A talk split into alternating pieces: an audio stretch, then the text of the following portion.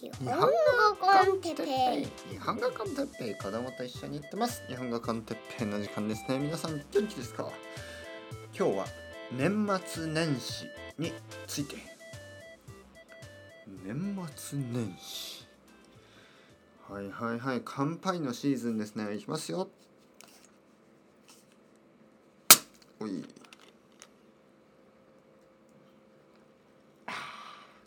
はい。ビールじゃないしシャンパンじゃない。これはスパークリングウォーター。炭酸水ですね。はい皆さん元気ですか、えー日本語コンテッペの時間です、えーどうですか？年末年始。忙しいですね。うん。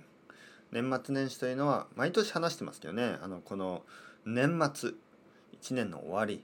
そして年始1年の始まり。まあ年末というと普通12月そうですね12月の半ばぐらいからですかね。クリスマスあたりそして大晦日12月31日、えーそして1月の1日からまた年始新しい年の始まりになります。この年末年始の季節なんかバタバタしますね。忙しい。まあリラックスという言葉もありますけど現実にはあまりリラックスする時間はないでしょ？えー特に僕みたいに子供がいる人にとってはまあこれは疲れる、えー 早く学校が始まってほしいと思っているお父さんやお母さんも少なくはないと。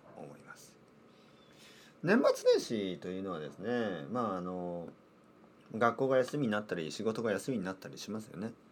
で僕はそんなに休まないんですけど休むつもりはないんですがまあ僕の生徒さんたちが休みますからね、えー日本語のレッスンの生徒さんたちが休むので僕が休みたくなくてもまあ休みにななってしまうわけですね。まあおかげで結構うちは大変ですよ。本当に。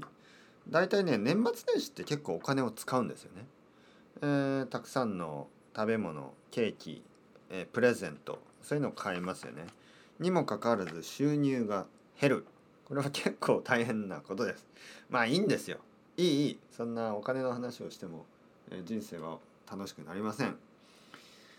えーまあとにかくね年末年始はあの嬉しいような嬉しくないような感じがするんですね、えーもちろんお金のこともあるけどまあ今日一番言いたいことはルーティンです。えー僕は本当にルーティンルーティンルーティンとずっとずっとルーティンの話をしていてもうあのルーティン男。ね、えーもうルーティンが少しでも壊れるともう発狂、わー発狂し始める。キャー。なんかねまあいつかあのフレキシブルなルーティンみたいな話をしましたよね。はい。やっぱりそのルーティンはあるけど例えばねえーっとポッドキャストを撮る。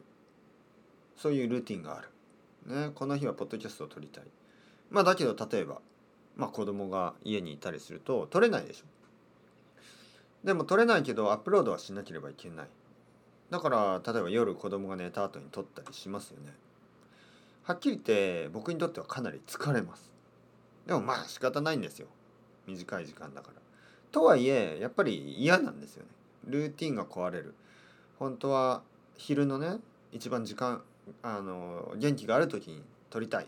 だけど夜遅くしか撮れない。とかそういうとちょっとこうやっぱりちょっと不機嫌になりますよね。なんか嫌だな。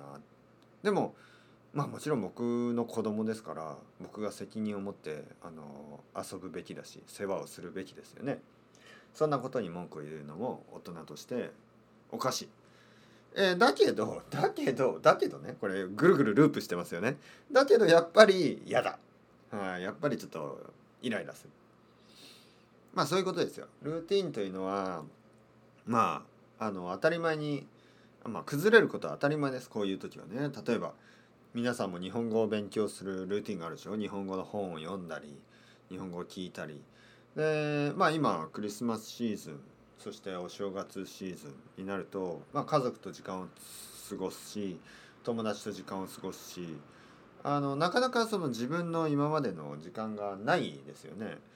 でもちろんこの家族と時間を過ごすのは大事ということは分かっている。まあそのいつものことじゃない。久しぶりだから家族や地元の友達と時間を使う、ね、時間を過ごすことはああ素晴らしいことですよ。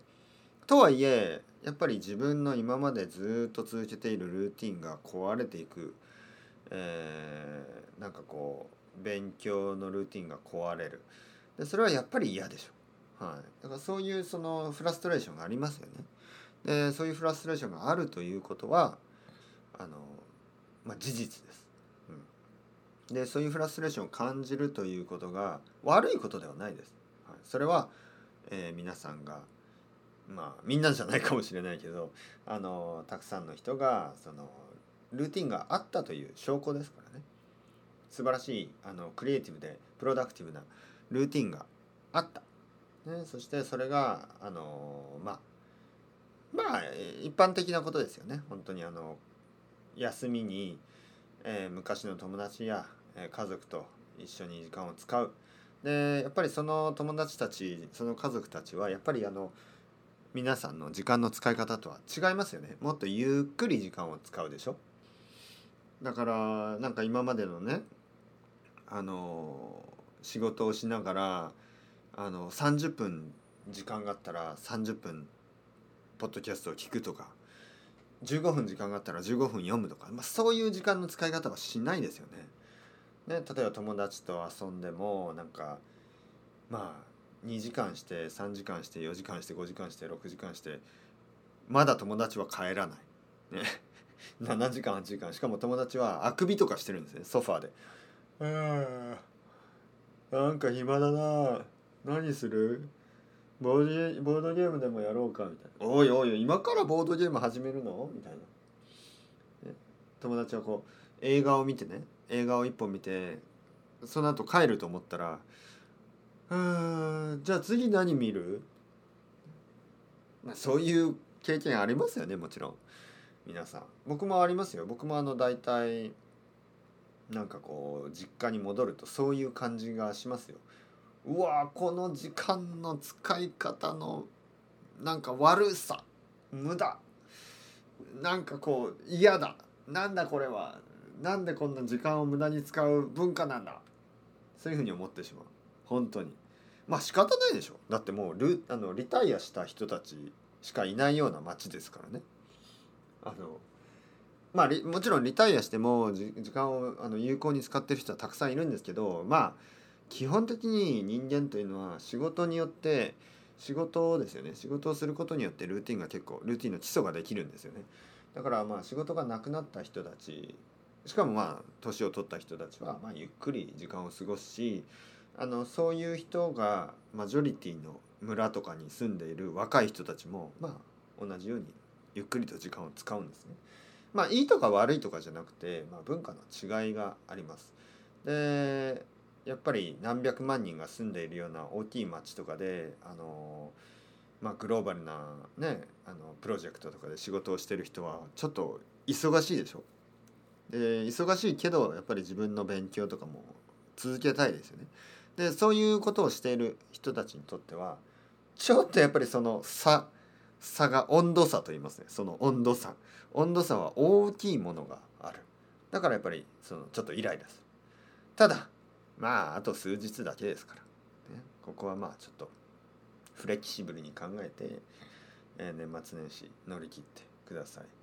まああの1年に1回しかない季節ですからね。もちろんあの悪いことだけじゃないですよ。楽しいことももちろんあると思います。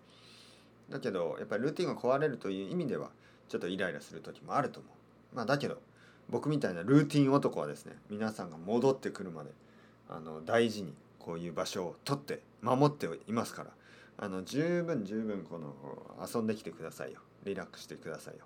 ポッドキャスト3回4回5回6回ね聞くのを忘れてもあの後で全部聞いてください。またルーティンに戻ったら全部聞いてくださいあの YouTube ライブに来れなくても後で見てください、えー、見なくても大丈夫です、はい、僕は何も変わらないから今度次に来てください。